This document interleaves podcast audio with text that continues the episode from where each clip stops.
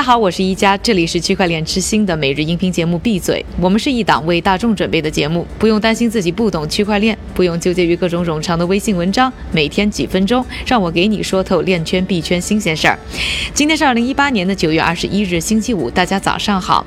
上个星期，《华尔街日报》发表了一篇文章，在美国的币圈内呢引起了巨大的轰动。报道的呢是一家叫做 Polychain 的公司，在过去两年当中的起起伏伏。之所以这篇文章，备受关注，是因为呢，Polychain 不仅是世界最大的数字货币基金，也是美国数字货币产业崛起的代表。而这家公司的创立者，今年不到三十岁的奥拉夫·卡尔森韦的故事，可能比他的公司更加传奇。成立 Polychain 之前呢，凭借一万五千美元，成功的赚到了一点五亿美元的个人财富。而 Polychain 呢，不但赢得了 Andreessen Horowitz 等一大批呢硅谷重量级投资机构的压注，去年趁着数字货币的高峰更是创下了高达百分之两千三百零三的投资收益率。然而呢，《华尔街日报》的这篇文章呢，也开始讲述故事的另一半。在进入数字货币寒冬之后，卡尔森韦和他的公司呢一落千丈，内部问题集体爆发，从和投资人意见相左到有资产出现撤离，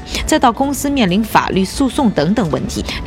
这篇报道的完整翻译将在我们的微信号 nextblock n e x t b l o c 上呢和大家分享。另外呢，关于从 Polychain 撤资的基金背后的故事的独家报道呢，则会在下个星期通过我们的账号以及我们的英文网站和大家分享，请大家锁定。而今天的节目，我的好朋友 CNBC 的主持人莱恩努纳呢，则想和大家在这里分享他和卡尔森韦进行的一次访谈的片段。下面呢，就由我和韭菜哥为大家一起做翻译配音。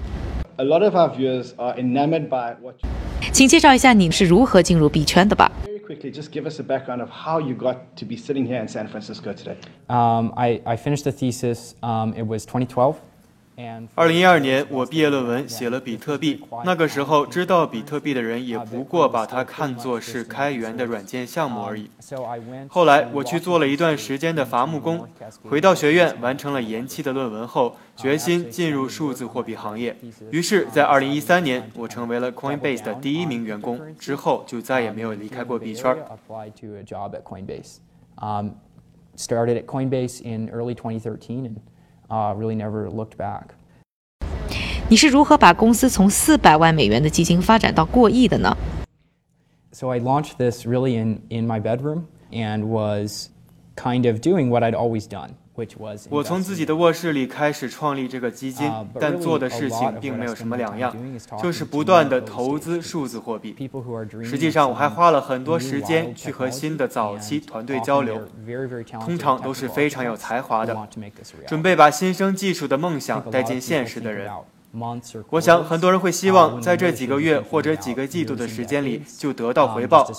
但实际上可以期盼的是长达几年甚至几十年的更巨额的收益所以当我们投资一个新项目的时候目标是让这个项目成为整个互联网的基础设施而不是在这个季度赚多少钱之类的。The goal is not to make some money this quarter or something like that. Is there a risk that the twenty 我们看到呢，币价呢在二零一八年呢出现了很多的波动，是不是已经开始吓跑一些投资人了？会不会因此呢造成我们没有足够的资金可以去支持那些呢有价值的项目呢？是不是像当年的互联网泡沫那样，我们已经进入了数字货币的寒冬呢？Um, I, I think that we are not um, far enough along for um, uh, the kind of internet winter. I think most of the people investing in 我认为我们举例互联网泡沫的冬天还远远不够。如今，投资于数字货币的大多数人仍然是小圈子。我不认为它打击了投资者的主流品质。但是，一九九九年、两千年的互联网泡沫可不是这样的其实，这已经是我经历过的数字货币的第三个冬季了。但我没有那么担心。过去已经进入数字货币的冬天，普遍的说法就是数字货币已经死了，或者说这只是昙花一现，是一个会褪色的项目。而现在，我不再觉得这是一种普遍的观念。人们对数字货币的真正问题变成了这个市场到底能有多大？Um, I no longer feel like that is the um, kind of common conception. I feel like people do think this is here to stay. It's just a question of how big is it really. So, do you think we've got to a point where the naysayers, the people that say that 所以你认为呢？那些曾经唱反调的人，那些说区块链或者去中心化永远不会成功的人，你认为这些人会消失吗？ Um, in the past, it was very easy to say um, Bitcoin. 我想，越来越多的人开始会认为这是逆反的观点。在过去，说比特币会消亡很容易，因为它确实没有真正火过。但到了现在，当我们看到大型金融机构或者银行的首席执行官说比特币是一种欺诈，比特币将会消失，怎样怎样的，感觉就像是万豪酒店的人在谈论 Airbnb，或者感觉就像邮递员在讨论电子邮件。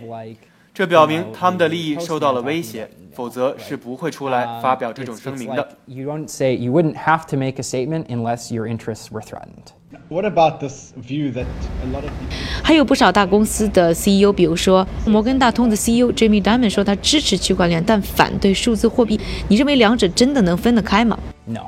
Um, I don't 不能我觉得他自己都不知道自己在讲什么。而想要了解更多有关卡尔森韦故事以及他基金面临的争议，请关注我们的微信号 n e x t b l o c。下面的时间还是交给我们的韭菜哥，他为大家准备了一组链圈币圈的快讯，并会和大家更新一下最新的币价走势。好的，接下来又是韭菜哥的时间了。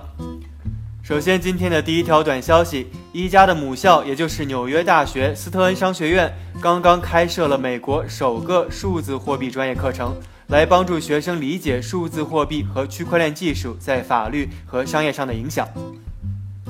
第二条消息：创意基金会宣布发布创意 Web，将把用户的项目连接到创意的区块链上。同时，基金会还确认，他们很快会发布另一个名为创意 Box 的工具，来帮助创意的扩展和成长。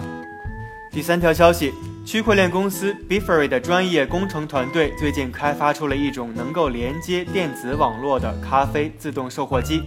这会让通过比特币支付商品更加容易。第四条消息：美林证券、Security、Prime Trust 等一系列区块链先驱企业宣布签订协议，组成证券型代币协会，而多家公司也将作为企业会员加入。今天的币圈链圈名人点评来自摩根克里克数字公司的创始人兼合伙人 Anthony Papiano。他表示，如果相关企业或机构坚持不引入比特币或其他数字货币，那么未来五年内他们都将面临压力。最后，我们还是来关注一下今天的币价走势。根据 Coin Market Cap 的数据，截至北京时间九月二十一日零点的二十四个小时里，排名前一百的数字货币普遍上涨，其中比特币的价格回升到了六千四百美元以上，而以太坊的价格也回升到了两百美元以上。而前十名的数字货币中，表现最突出的依然是 XRP，涨幅超过了百分之二十。感谢韭菜哥的分享，也感谢各位的收听。我是一加，祝各位周末愉快。下周记得和我继续一起闭嘴。区块链之心，还原区块链最真的样子。